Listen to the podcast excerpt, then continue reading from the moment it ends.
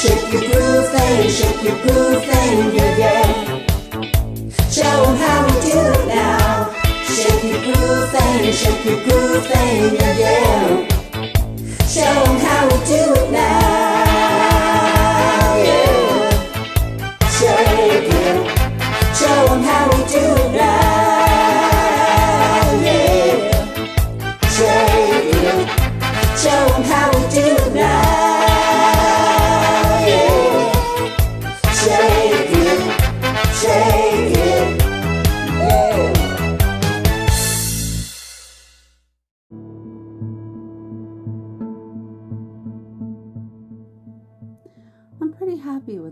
episode came out. I'm recording this on Christmas Eve, Yule Eve, depending on what you celebrate. It feels like I'm doing the 12 days of podcasts, but I have so many wonderful interviews already in the can, as they say, using old lingo that refers to film being in the film can and finished with, you know, filming and editing. Um, so I have all this in the can to out. And then I have a lot of other things I've been wanting to talk about, and it feels like a good time to do that. Talk about a busman's holiday. That's another old expression, kids, where it talks about a man who, a man at the time, but you know, a person now, uh, who was a bus driver and then would go on a road trip with their family on vacation. So a busman's holiday. So a transit workers' holiday. Oh, I think it's starting to turn to snow out there. Maybe it's been raining since last night. At any rate, I have a little of that upper respiratory funky feeling, and it sucks because I'm debating whether to go get a test or not. Because they said the Omicron, if you're vaccinated, it's really easy to feel that way. I don't think it would. Like my mom is boosted also.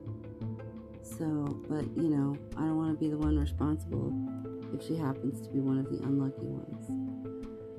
So, um, wow, that was a bad way to start. But in this episode, uh, I talk about the pharmaceutical industry and Western medicine and the experiences both of people who um, are able to use medical pain management without abuse disorder and those who uh, are real victims of the way people prescribe medication sometimes, like my mother. And then also um, how all of that fits together and how a lot of the uh, doctors, and I should clarify before this comes out and you get to the meat of it, that I'm not blaming the medical community at all.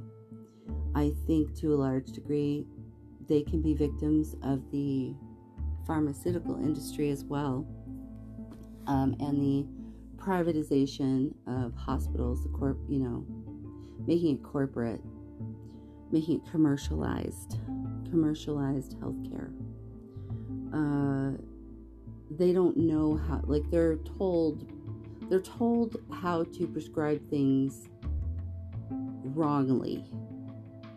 I believe what happens is the drug companies go, all right, well, how much of the medication does it take for it to work? And then how much more can we give someone and have them be okay?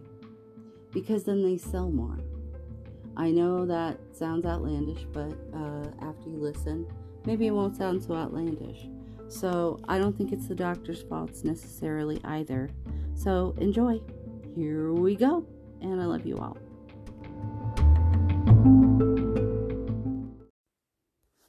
Hello, Groovers, Xanadu Collective.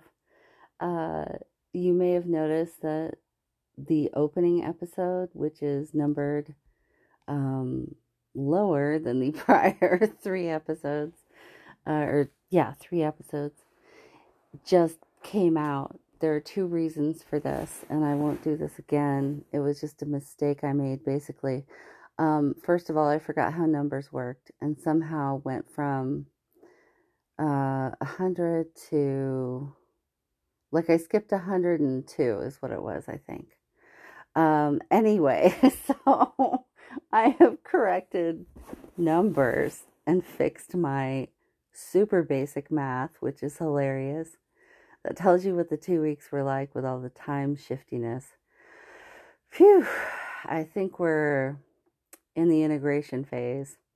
So it should feel a little less shifty um, and unsettled, and maybe a little more psychedelic.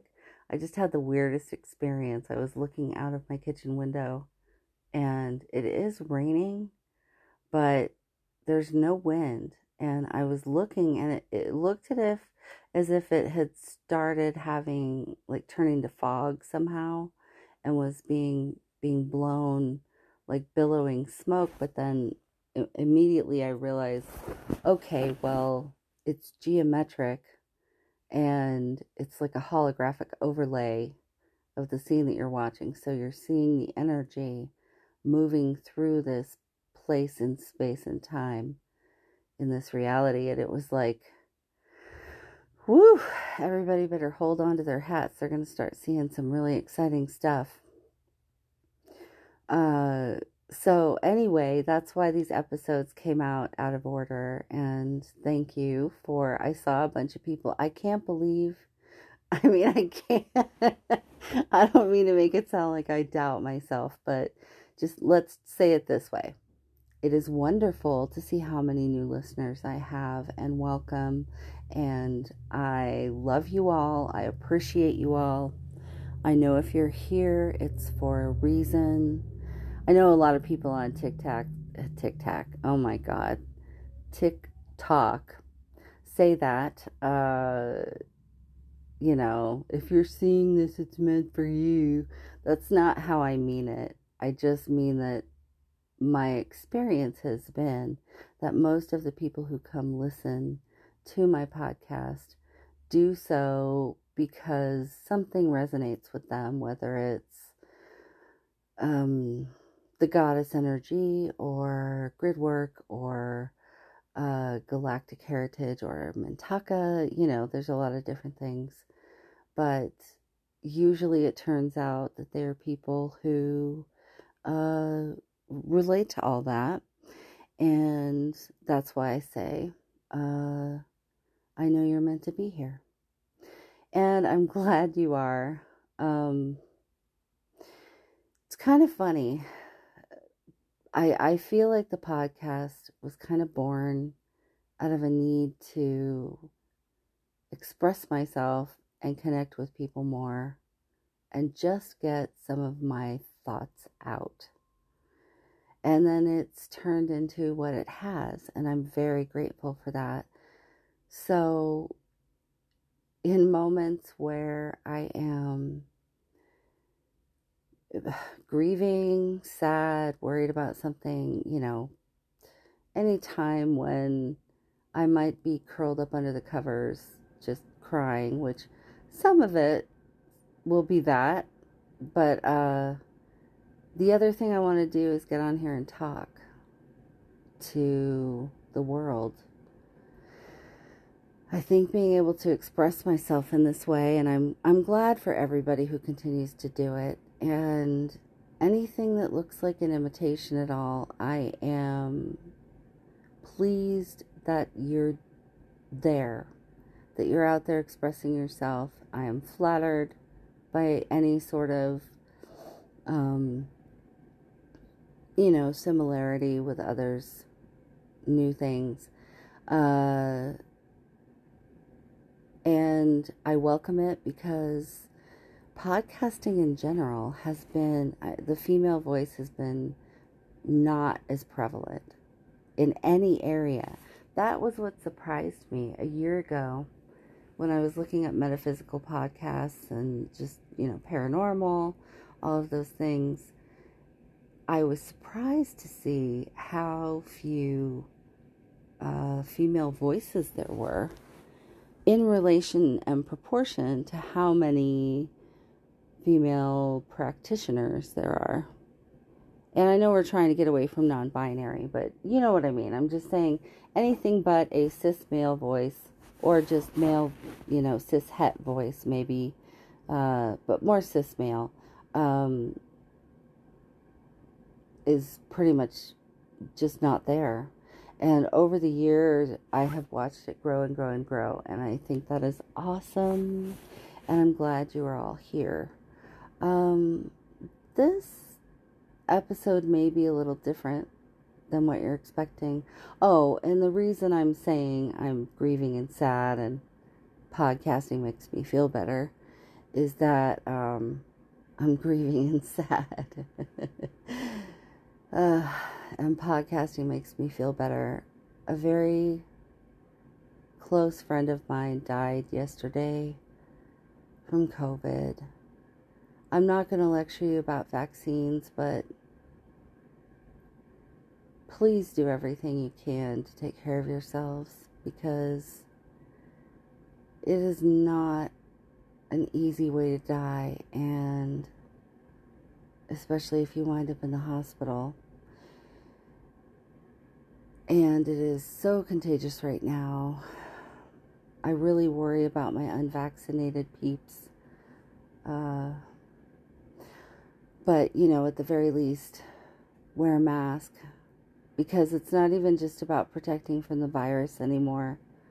It's protecting everybody from this slowly building wave of grief that is feeling more insurmountable by the day. This is my personal second one since Thanksgiving. Uh,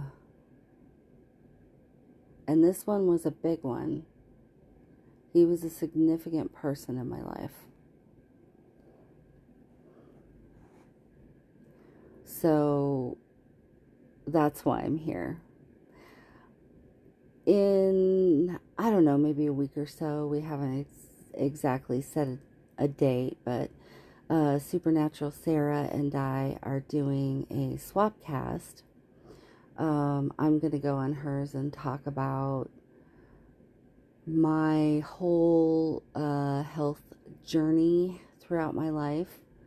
Um, I've I've faced a lot of challenges and character building in that area. I've learned a lot and I'm able to help people with it now. And fortunately, it seems like uh, the grid work and love energy and what I've been doing has the benefit of physical healing and repair. Um, all of my illnesses have the potential to be in remission and be managed. But when you have a lot of overlapping things and you live like a normal um,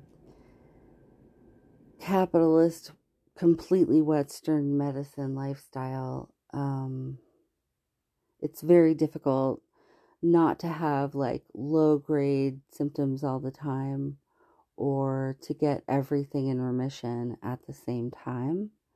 So I seem to be having a golden moment like that. Uh, I say it that way because it is, this is something, I don't mean to go off on ableism. This is something that uh, makes it more difficult to deal with these things, is being completely, uh, I don't even know what the right word is it's not even bullying, it's just like the able world uh, puts so much pressure on anyone that is differently abled or has health challenges to like overcome them or just heal or uh, suddenly be perfect um, because they don't want to face death or potential illness, it makes them uncomfortable. So it's easier to try to shut us up. And truthfully, most of us don't even want to talk about it that much. That's why I'm going on Sarah's podcast to kind of be interviewed about it because I don't want to just talk about it alone to you guys. And I don't want to talk about it at all. but I think people need to know that this work that I've been doing energetically has allowed me to get to this place of everything being fairly well managed all at the same time with minimal symptoms and flaring. Uh, I still deal with a significant amount of pain and whatnot, but that's pretty easy for me to just sort of shut off at this point. Um, but at any rate, uh, all of that is to say that um, it's important to talk about pain management, substance use disorder, harm reduction. I'm sure Sarah will talk about that when she comes online. And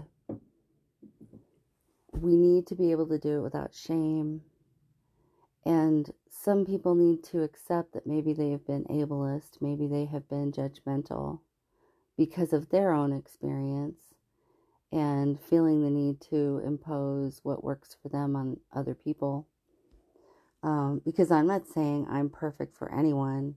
There's many ways to get to a place of optimal health, which that's part of the problem is we need to reframe our definition of optimal health. Optimal health needs to be your best, healthiest condition. So in my case, that doesn't mean like 130 pounds. I don't know what the standard uh, weight height ratio is uh, these days. It might be higher. But at any rate, um, you know, the expectation that to be in optimal health, I would have to be in a, a thin body, a smaller body. I uh, would need to be able to exert myself in a certain way, um, work enough hours in the capitalist system, uh, never have a bad day, um, be able to manage my mood and bypass the human experience all the frickin' time. That is what is considered optimal health, along with an expectation of, you know, a certain amount of whatever our brains are wired to think symmetrical beauty is the superior version of.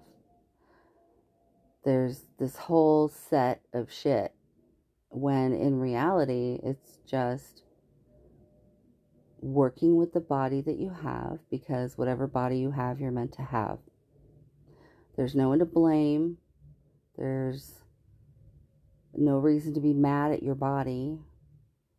As a matter of fact, you should love your body for kicking ass dealing with whatever it is that you struggle with if you do, whether it's, you know, mental health or. And I'm tired of, like, I can't remember, I think there's a new term for mental health possibly coming forth just because it makes it sound like it's different than a, a disease, you know? Like, um,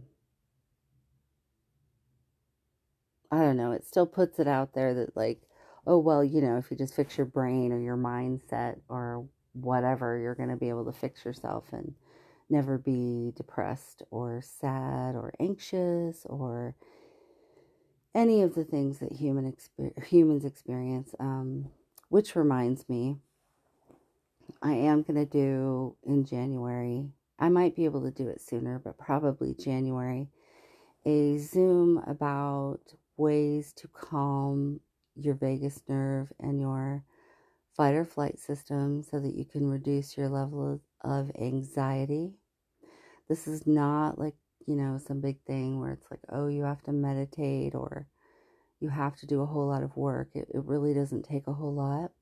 And some of the things are passive and you can do while you're sleeping or going to sleep. Um, anyway, uh, calming that vagus nerve really changes the game of the human experience. It's like getting, you know, whatever uh, level up in a video game you get that makes you um, have more strength, more resilience. Um, an ability to process difficult experiences quicker while still getting all of the lesson and experience from it. So I'm looking forward to doing that to help everybody because uh, things might be a little bumpy for a few months, but I don't think it's going to be the whole year. I think it's going to just kind of come through and then we'll start um, a slow uphill climb into more of a joyful, peaceful co creation. So, Sarah did a really great episode about Big Pharma, and that's what I'm going to talk about.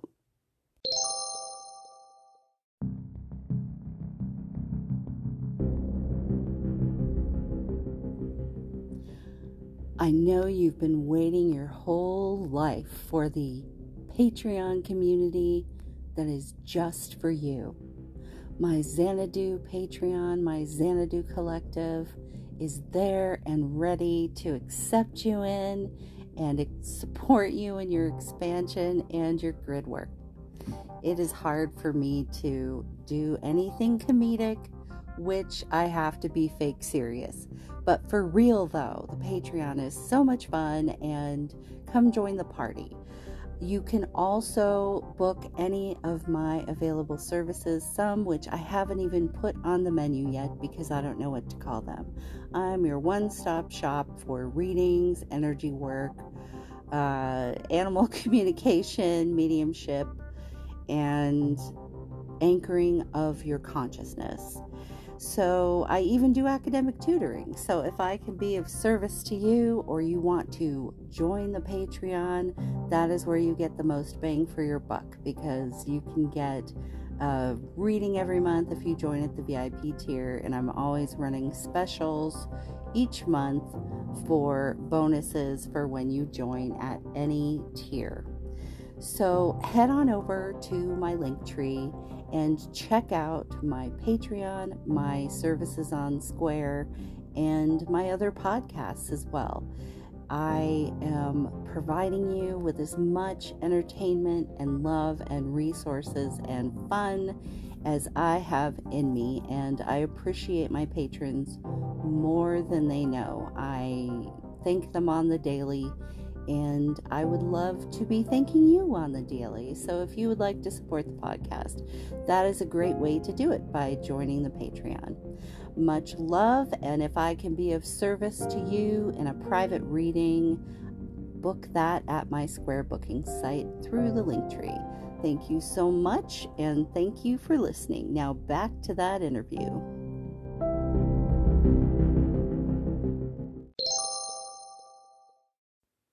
So my coffee's kicked in, and perhaps I'll talk a little faster and have less ums and pauses. Uh, so, Sarah talked about opiate addiction on Supernatural Sarah. Go make sure you go check that out. Um, a lot of people, because of the controversy over vaccines and pharmaceutical companies not being trusted, and rightly so. Um, there's kind of been this war against the idea that there is any sort of a big pharma conspiracy.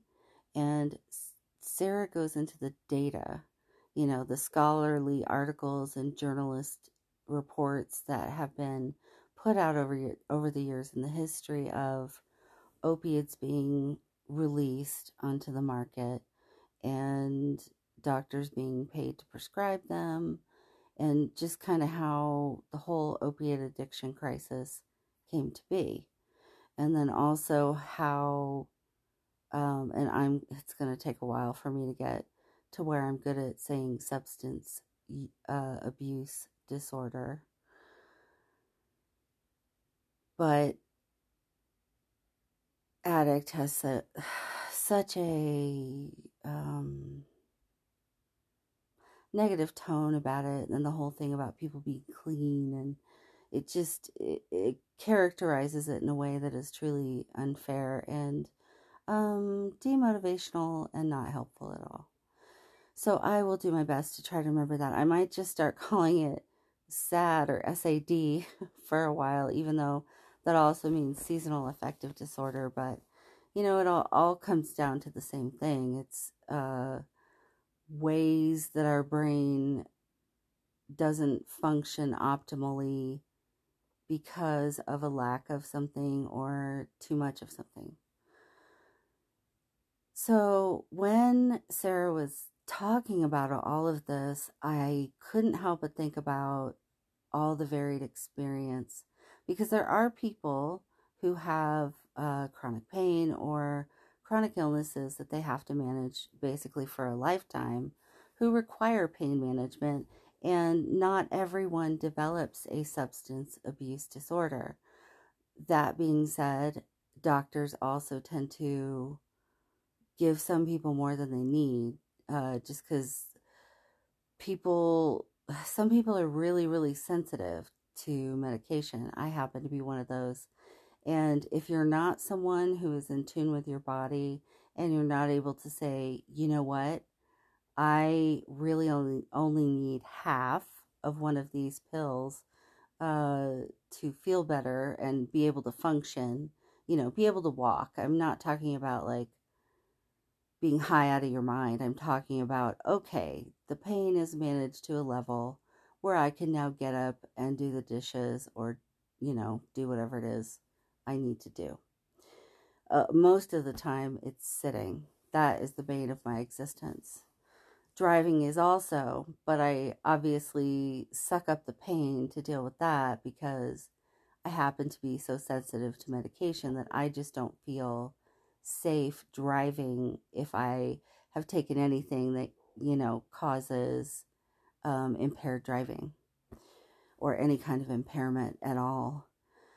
So uh, it just really made me think, though, especially about how I am more of an example of uh, a positive experience of that.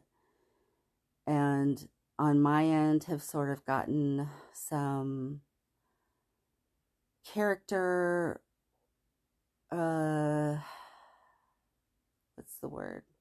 Assassination is too hard a thing. Character judgments put upon me by doctors or pharmacists or um, the system in general, insurance companies, because of the opiate uh, substance abuse issue uh, and the prevalence of it, the methods of regulation that are used to try to curb it, which I understand are important, also become um, a thing where someone is always placing a judgment on you in some way. You have to like sign contracts, like you have done something wrong or have abused a substance when you actually haven't, um, as a precursor so that uh, doctors and clinics do not have liability uh, if you become dependent on something in an unhealthy way. Um,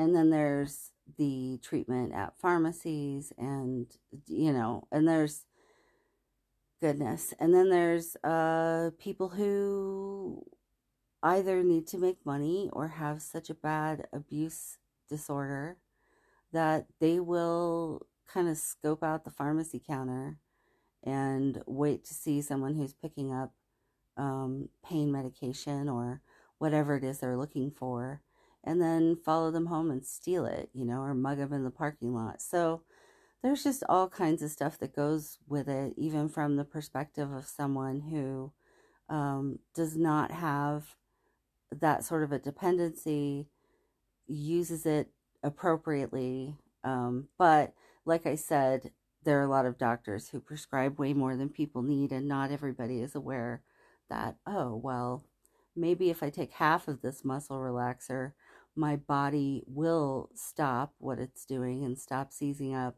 but I'll still be able to uh, function and be awake and do things, and I won't be high. So that was a big old intro, but uh, so my personal experience, I'm not going to go into all the details of why, but um, I have been on medication for neuropathy for almost 20 years now because I had permanent nerve damage from childbirth and uh, then I also require a muscle relaxer and um, occasionally pain medication. But the pain meds that I take are uh, very low dose. They're not, um, can you know, they're not one of the like it's not OxyContin or Percocet or something exciting like that. Um, and I don't have to take it very often. Uh, I don't have to take it all day. Um, I almost always have to take it at night, or else I won't be able to sleep. Partly because move, you know, I need an equal amount of movement and rest so that my body does not start to have imbalances. And sleeping is too much of being uh, in a laying down position. So if I don't take medication at night, I will wake up in pain in the middle of the night and lose sleep, which then makes you have more pain, and then it just feeds this awful cycle. And then you're taking more uh, pain medication overall and more muscle relaxers because you wake up feeling horrible. So, little tip there. Um, but my point with that is, is that uh, if anything, most of my experience with it was they would prescribe it to me and then I would try it like they said and go, okay, damn, I'm messed up and I think I can take uh, half of this or a third of this and get a benefit without having it be too much for my body. And then once I got them to understand that, uh, we found very low doses of things that help. And then I have not had to increase it, um, except for when I've had surgery or something like that, or a really bad flare for a while. Um, those don't happen too often. But when they do, I will need more pain medication because it is painful. And then you're also having to take um, prednisone, which is a steroid, and that has other thing. It's like it it tells it stops the immune reaction and makes your body calm down, but then it has its own side effects like everything does. So uh would it be ideal to not have to take anything? Of course it would, but I'd also be dead. So I think I'm just going to stick with what works for me and I have not had to take more for two decades. So I'm okay with it. And I don't feel like I have an abuse disorder. Um, however, my mom, uh, about 20 plus years ago, once she was diagnosed as bipolar um, and borderline, they started, you know, having to give her the bipolar. It she really had to have medication. It made her so deeply depressed. Her chemistry was just off, and sadly, it's it was from a lifetime of like untreated, unprocessed PTSD. Uh, when your fight or flight system and the bipolar chemical reaction in the brain is untreated for years and years or not, you know, overcome somehow with therapy or EMDR or whatever works because there's a lot of different things that help people in different ways. Not everybody needs to be on medication. Um, but she really did. And it took like a decade to get that right. Um, she she had been in this cycle of mental firing of adrenaline and cortisol so much that she had such deep grooves in her brain that it kind of made it so that she could not be unmedicated. So once that was uh, somewhat stable. There was like a whole other decade of antidepressant roulette as they would give her different things uh, that was either supposed to help with the um, bipolar and borderline, or which I know they say you can't medicate borderline, but you know, it was all trying to work together for some sort of optimal mental wellness. But um, they they would try these different meds that were for that or that were supposed to um, help fibro pain. And so we we would go through this cycle of about twice a year. Uh, she would have a really severe bipolar episode usually in the depressive uh, but a lot of you know sometimes she would be manic. Um, and then afterwards have a big big crash uh, so they were constantly jacking with her meds and so there would be occasions where they would give her something and it just i mean it really pushed her into psychosis basically. And so uh or it would make her a, a zombie you know really drugged up and and not functioning well. Um I can't even remember what the name of the medication was at this time, but um, I'm trying to remember which came first. There was something with pain management they tried to do with my mom. And then there was something with uh, the fibro and depression that they gave her. But I can't remember. Um, so, anyway, when my son was five, so 14 years ago, um, on his birthday, no less. I think it was the day before. Um, and also a few days after my friend went missing, who we eventually found out was murdered. I'll tell you, I I don't know what it is with me in these clusters, but my tower moments usually happen like a damn wrecking ball flew through my life, but and then I'll have like a just a nice boring decade. Not lately though. They seem to be annual. Um so at any rate, uh she had accidentally overdosed. Um and I just happened to call her. And I could tell they gave her this new med and either she took too much or something happened. Something definitely went wrong, that's for sure and they think she might have also had a I forget what they call it, a mini stroke. Uh, so had I not called her, I don't know what would have happened because I called her, I just happened to call her for some reason. I'm like in the Walmart parking lot after I went for some kid birthday bullshit.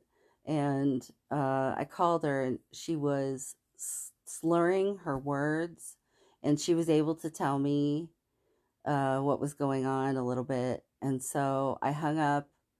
I told her I was calling the ambulance. And then, you know, I drove like a bat out of hell to her house, which wasn't that far. Thankfully, I got there when the ambulance did and then followed them to the hospital. But, um, so that was one of the times when the way she was being prescribed things and experimented on every time a new drug came out. Um, her this particular doctor she was seeing during this period. Thankfully, we found a new doctor after that. Uh, but the particular doctor she was seeing was kind of like one of those Medicare fraud, Medicaid fraud doctors who mostly dealt with the elderly and kind of took advantage of their lack of knowledge of their own bodies and medicine and stuff and seeing doctors as gods to do all this shit that they didn't need or overprescribe and uh, it was a nightmare. So there was that. Um, then goodness. Yeah i think the fentanyl patches were before that. So yeah at one point, my mom was having a lot of uh, fibro pain, and she also has she had some really severe back injuries. The woman was hit by a car. I talk all about it on my other podcast, Call Me Karen. Uh, I'll put the the app for that in the notes.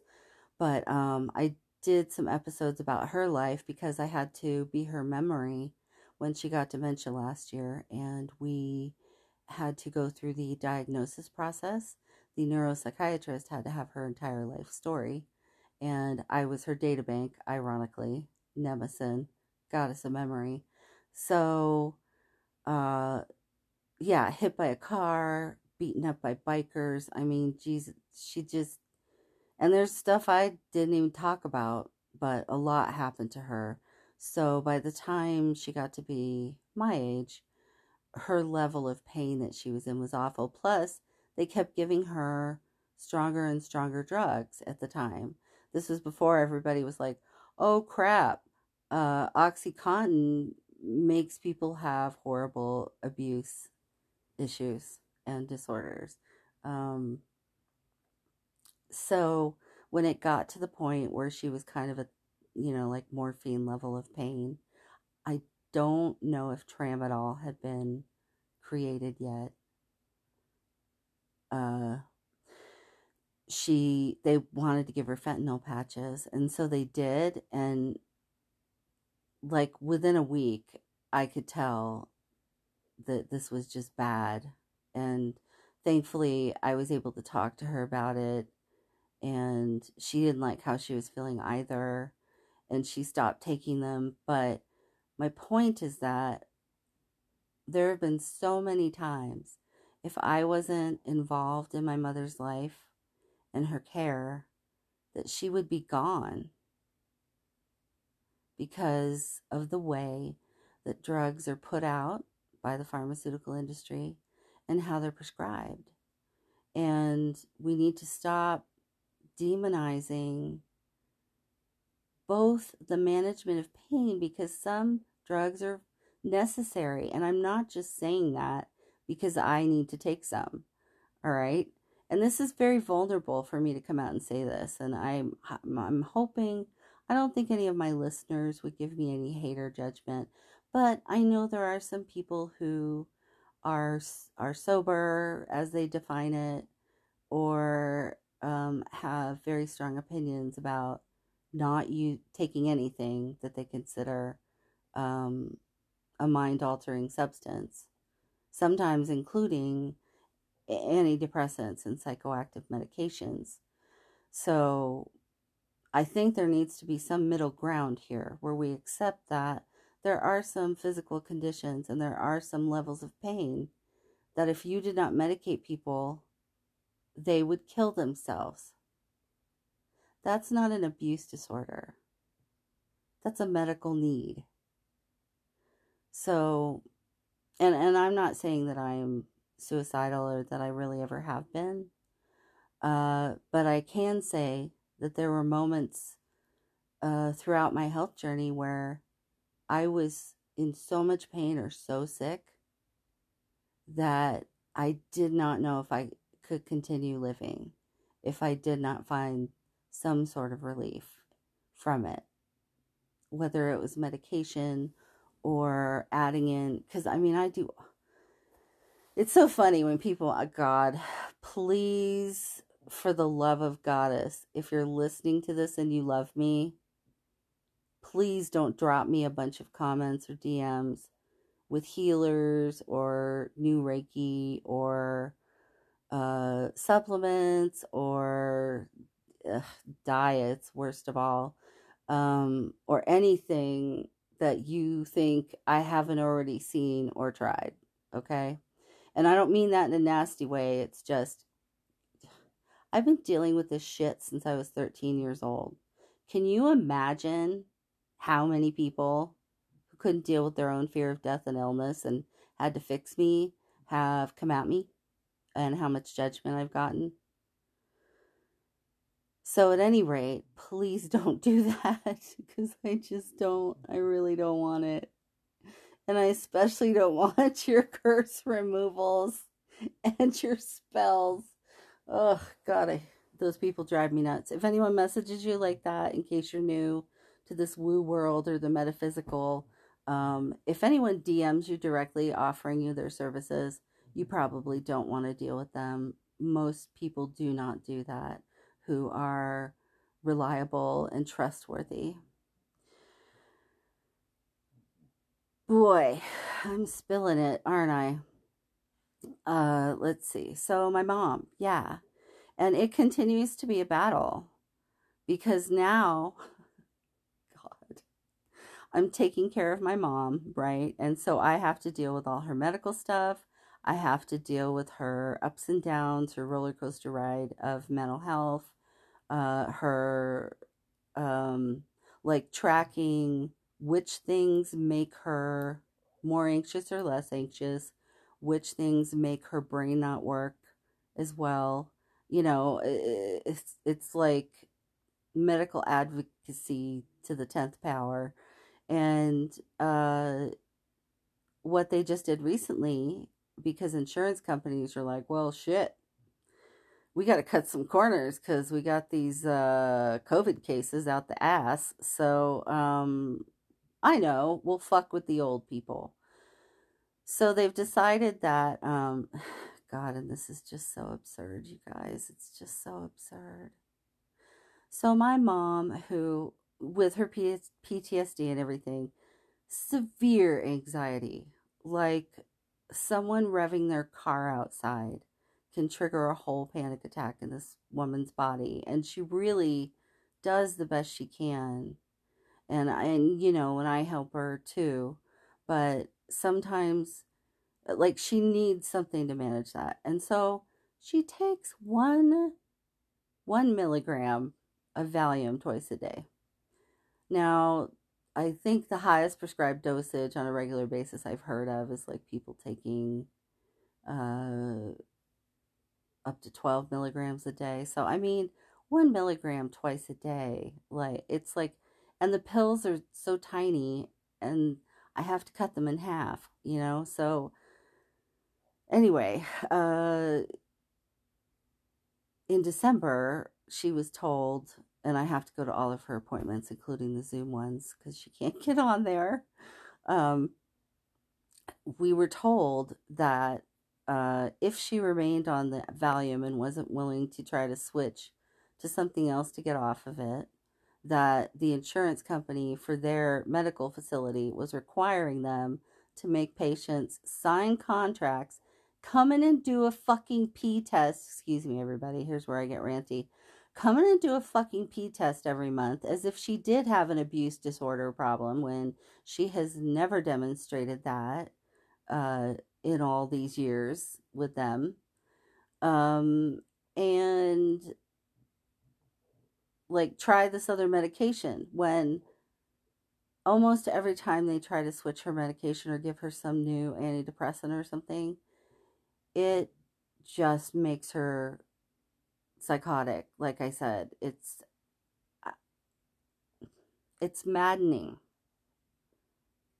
when you get someone who really struggles on a daily basis stable and then you just mess with their medications because you need to save money. So basically, they're taking all old people, anyone 66 and up, off of anything that's a benzo and making them try Buspar um, because it's supposed to help with anxiety. Because, and it's not even because of abuse disorder, it's because of a fall risk that, you know, I guess statistically, either it has a fall risk, so they're just automatically yanking it, or they have some sort of statistics that elderly people on benzos fall more than elderly people who don't. I don't know what the truth is there. I have no idea. I haven't done the research. But just the idea that they're going to take this woman who has fucking dementia and all of this mental health to struggle with along with physical pain that they're going to take away her fucking, you know, one Valium a day. so So she and I were both so, and then treat her like she has a an abuse problem.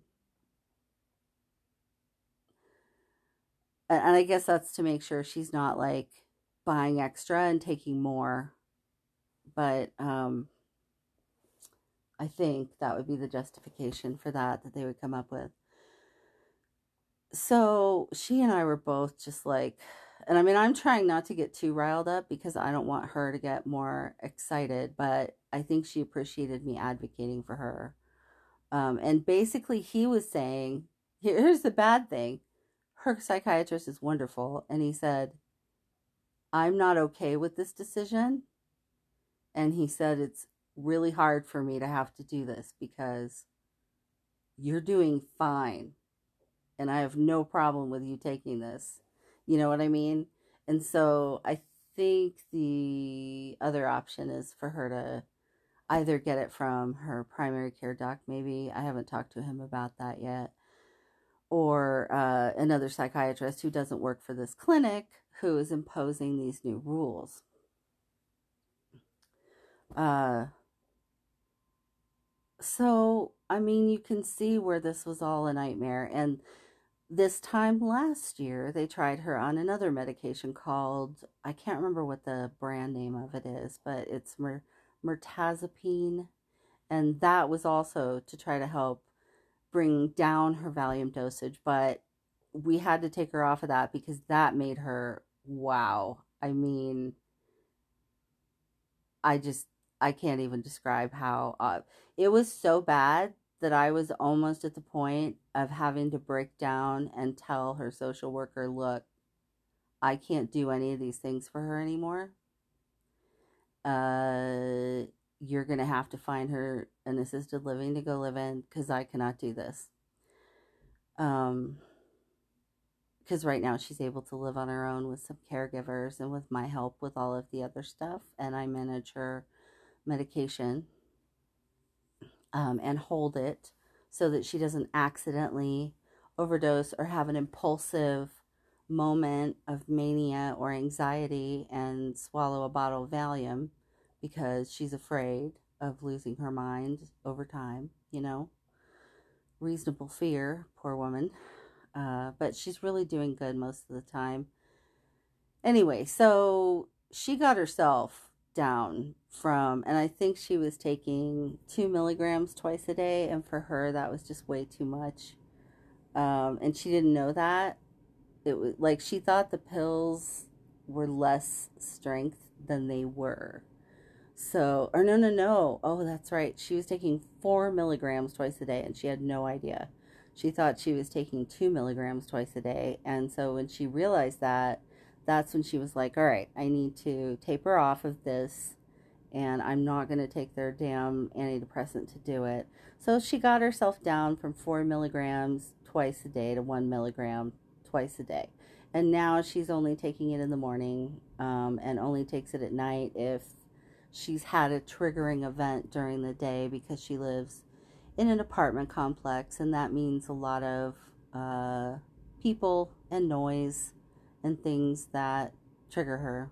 So,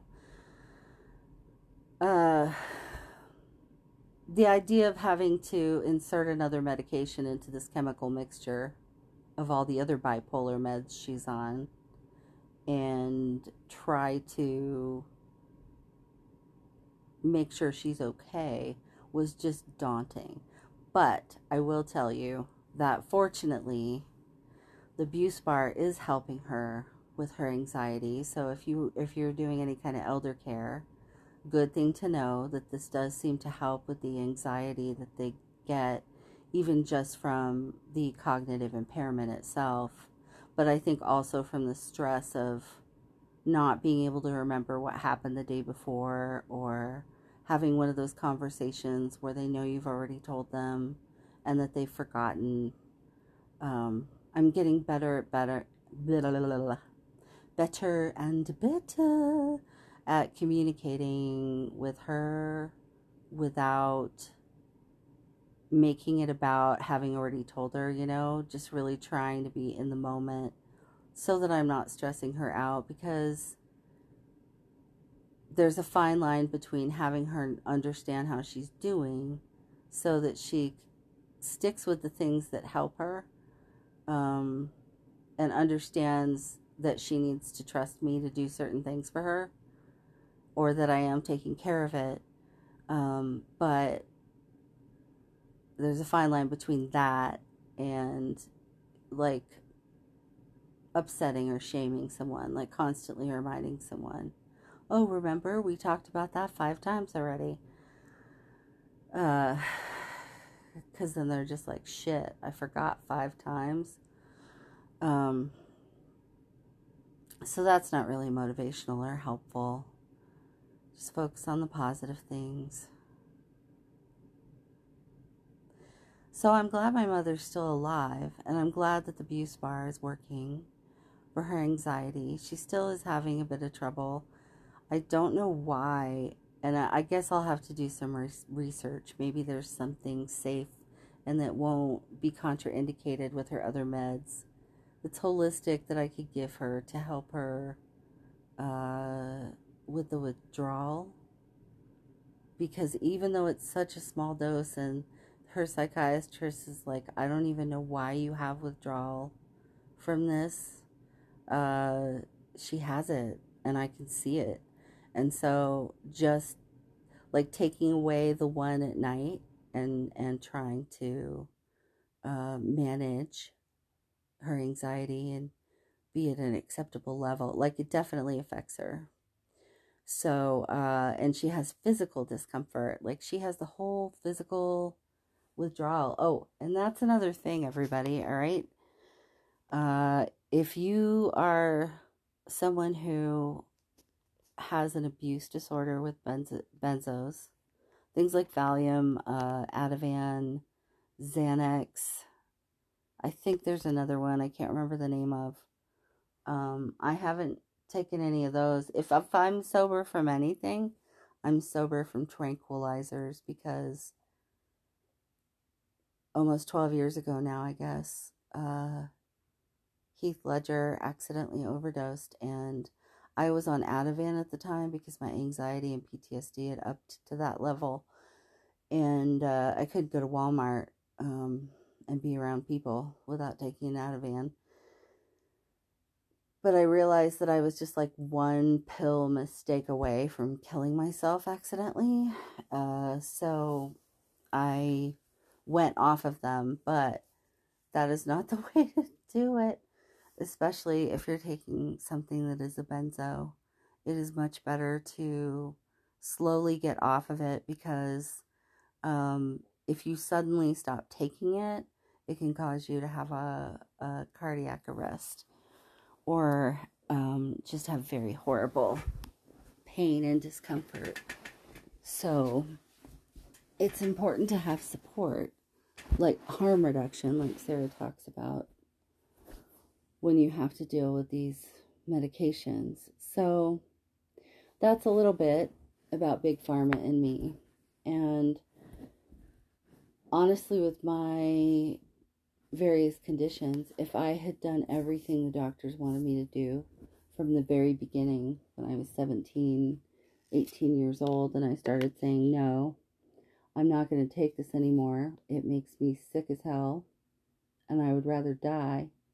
Um, and I did whatever holistic things I could, but I was just super sensitive or allergic to most of the anti inflammatories they try to give you when you have a rheumatic condition. Uh, the prednisone made me sick as hell and feel terrible, just mentally terrible. Uh, so that wasn't a solution. At one point in my life, I was on anti malarials because that is an immune suppression. And that wasn't bad. There was some nausea, but it made my vision blurry, so I stopped taking it and then my eyes got better. Very rare side effect, apparently, but you know, I'm one of the lucky ones. Uh, and then at one point, I was on methotrexate every week for six years at a very low dose. That is a medication they use for chemotherapy.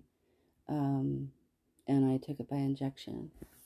So I have run the gamut of medical treatments when I had to, but I really tried to avoid that uh, gambit as much as possible and did a pretty good job. And if I hadn't been able to listen to my body, follow my intuition, and I mean just basic, like, you have to realize when I first started getting sick and then they were trying to treat it, this is like the late 80s. Um, and doctors were still gods, and you listened to what they said. So to go against the grain or insist on trying, uh, you know, lifestyle change and avoiding triggers of your illness and uh, taking supplements and things that help, um, you just did everything they told you, you know, you didn't have a good prognosis, honestly. And so it was very hard to do that and rebel against all of that, but I did. And then um, because I was doing more holistic stuff, I also faced discrimination and judgment from the, you know, hippie health community, the wellness industry, because I didn't fit the optimal health definition I talked about in the beginning. And because I did take some medication, so that made me somehow a failure as a recipient of homeopathic or holistic medicine. Um,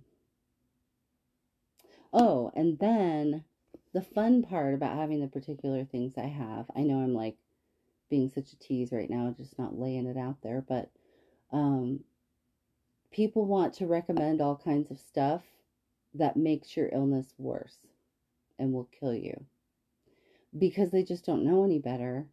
But it, oh gosh, you know, something like echinacea.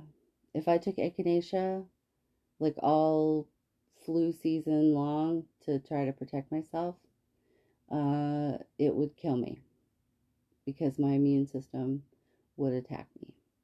So, uh, at any rate, just imagine having a whole bunch of people feeling like it's their job to tell you all the time to do shit that's gonna make you worse when you know better. So just remember that you know your body better and uh, look for more information on this later when I'm on Supernatural Sarah. I feel really good about what I said here. I didn't want to go into too much drama or emotional detail, but just share some of those facts because the truth is is neither my mom or I would be here if we had done everything they said.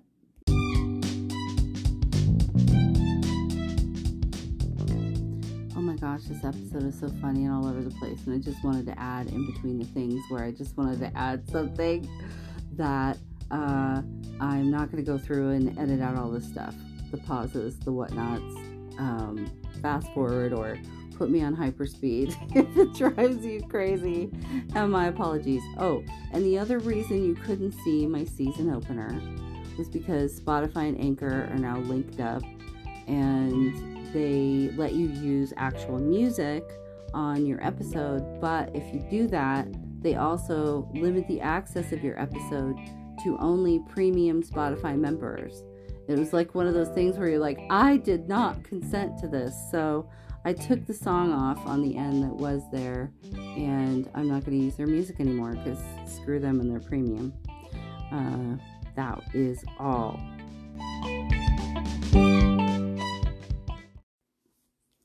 Well, I'm really happy with how this turned out. Watch for the episode with Supernatural Sarah, both on her podcast and on mine. I'm going to put a link to her big pharma episode uh, for sure. And I think she might have another one on harm reduction or something that I might share uh, in the notes because they're both really good. But go check out her podcast because I truly enjoy listening to it myself. And I'm looking forward to having her on. So her episode will be, you know, coming out probably in January. And uh, let's see, any other business? Yeah, watch for the announcement on my social medias for the Zoom, probably Zoom, about ways to calm the vagus nerve and relaxing yourself. Um, most people who have my level of challenges and have suffered the sorts of pain and whatnot that I have. Um, they're in wheelchairs or mobility carts or have to use mobility aids. They are often unable to drive. They uh, often are in very intense pain management, um, uh, not limited to, but including the pain med, med pumps that they're starting to give people um, who have I can't remember what it's called, but there are certain pain disorders where it's like your nervous system is just sending so many false signals. And I think honestly, my vagus nerve, you know, like my management of my adrenal system, my fight or flight system, the way I have brought peace and centering to my body, mind, and spirit is a big part of the reason why I'm more physically able and don't have to take very much medication. But most people who have my load of crap, let's just get to it, uh, would be on like morphine, fentanyl, you know, the hard drugs, and not able to do a whole lot. Um, and also on really heavy duty immune suppression.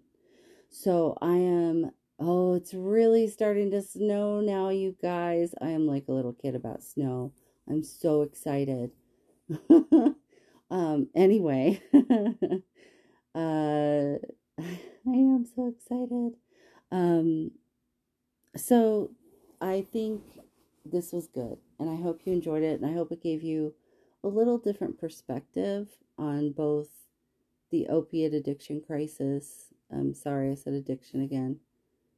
Abuse disorders in general, as well as how uh, self awareness and patient advocacy is the only thing most of the time that separates someone from accidental overdose or a decline in health because they're not listening to their own body and they're assuming that whatever the doctor says is gospel or is 100% meant for them. And the thing is, is that the reason there's 15 antidepressants and, you know, so many varieties of everything is because not everything works for everyone because we are bio individual. We are bio individual. I studied for two years with Institute of Integrative Nutrition, and that is one of the principles there. It's a little bit diet culture still, and that's why I don't practice as a holistic health coach, but we are bio individual. Things do not work across the board for every single person. There are a lot of similarities, and like some things are obvious. For instance, if you have chronic high blood pressure, you probably need some sort of blood pressure medication, but you also may be able to tame that with some lifestyle changes and watching you know, what sorts of salts you intake. If you have diabetes, you know, obviously sugar is an issue and watching your blood sugar, making sure you eat. But um, there's so many varieties of human out there. We're all so different. So that is why you have to be able to listen to your own body when a doctor prescribes something and if it makes you feel bad in any way, you tell them right away because you're probably either taking too much of it or you could be allergic to it. I mean, I cannot tell you the list of medications that I'm allergic to that they have tried to give me. My wedding was almost ruined because they gave me trying to think of what it was. I think it was Celebrex, it starts with a C. That's one of those anti inflammatories they try to give people with any sort of joint pain. And it, I had such an immediate allergic reaction. So I had hives, just, just the thing you want for your wedding day. So listen to your bodies. That's really the message. Listen to your bodies. Watch for developing substance abuse.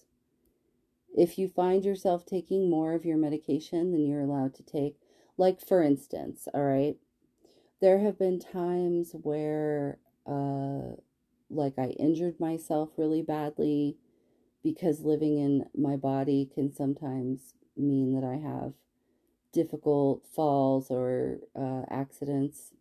It's gotten much better though, um, with awareness of what's actually going on in my body. But uh, the um, during those times, you know, I I'm not at uh, and I'll just tell you, I I have codeine. That's my my big pain pill, and I only need to take one of them. On the rare occasion that I do take one, um, so if I'm going to need to take more, or, you know, I've hurt myself in some way, I will either message because I can do that. I can email them. Most people can now. There's medical portals where you get to talk to your doctors or their nurses. Um, I'll let them know, hey, I fell really badly down the stairs and I have bruises all over. And is it okay if I take, you know, extra whatever, or I take these things together and I get medical permission for that and clearance so that I know it's okay. But if you're finding yourself running out of your medication too soon, um, trying to get more from other people, that's another fun thing when you have to be on pain management. Not only do you have to worry about people following you home and wanting your drugs, uh, you have to worry about your friends. You would be amazed at how many friends I had to stop having around because they were just coming to get medication. This was 20 years ago, but at any rate, I'll leave you with that that you just need to listen to your body and be aware if you start taking more of anything. Uh, and remember that when you're prescribed something, chances are what they've done is they have made the minimum dose, like the recommended dose, not the minimum dose, but the recommended dose is somewhere halfway in the middle between this much will overdose somebody and this much is enough to make them feel better because then they sell more. It's just a numbers game to them. Uh, that high margin, like that's um, what doctors and nurses have told me before. And if anybody is in the medical profession and wants to school me on that, let me know. But most over the counter medications, especially, um, like you could take twice as much as is prescribed most of the time and it's not going to hurt you but you don't want to do that anyway. But, you know, that's how they figure it out. They're like, what's the maximum we can give people, but they really don't need that much. And then we'll cut that in half. And that's what we make our recommended dose. Wow, this is a long outro. My apologies. oh, goodness.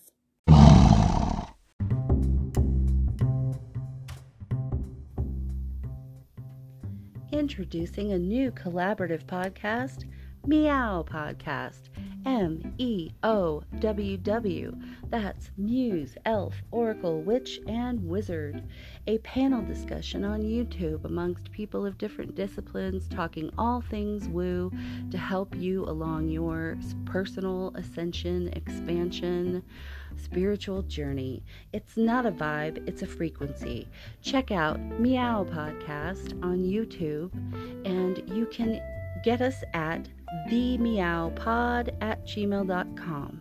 If you would like to be a guest on the pod, please give us an email. Otherwise, go check us out today on Meow Podcast. It's nothing but fun and a frequency of love.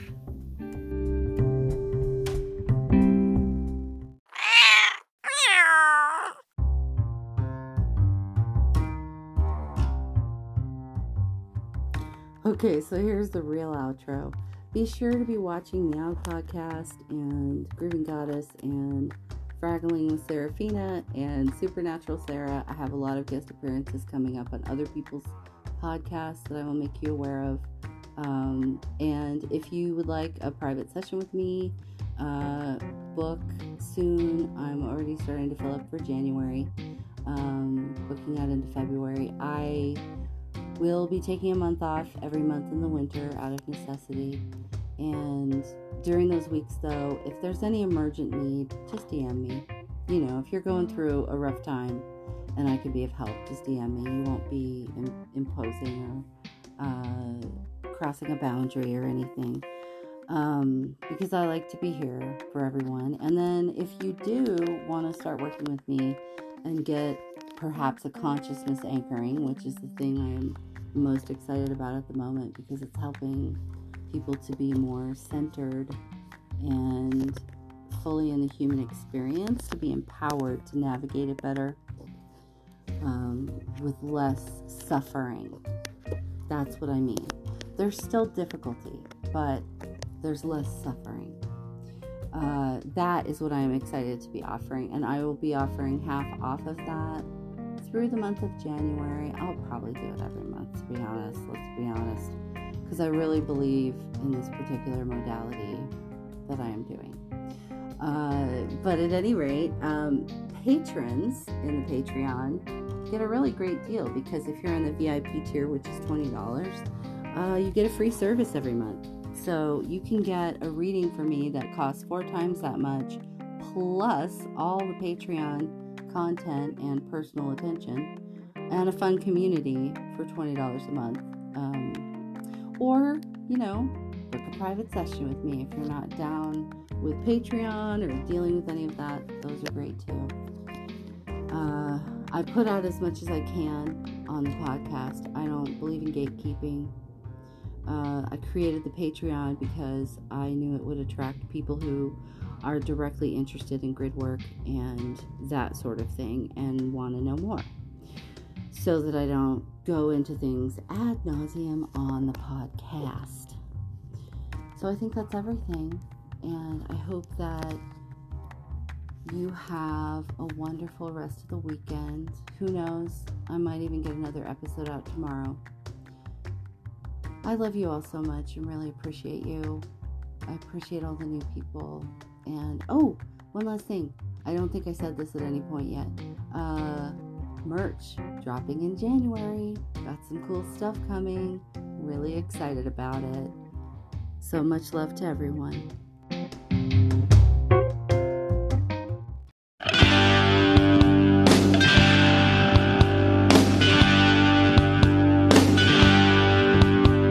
Joey,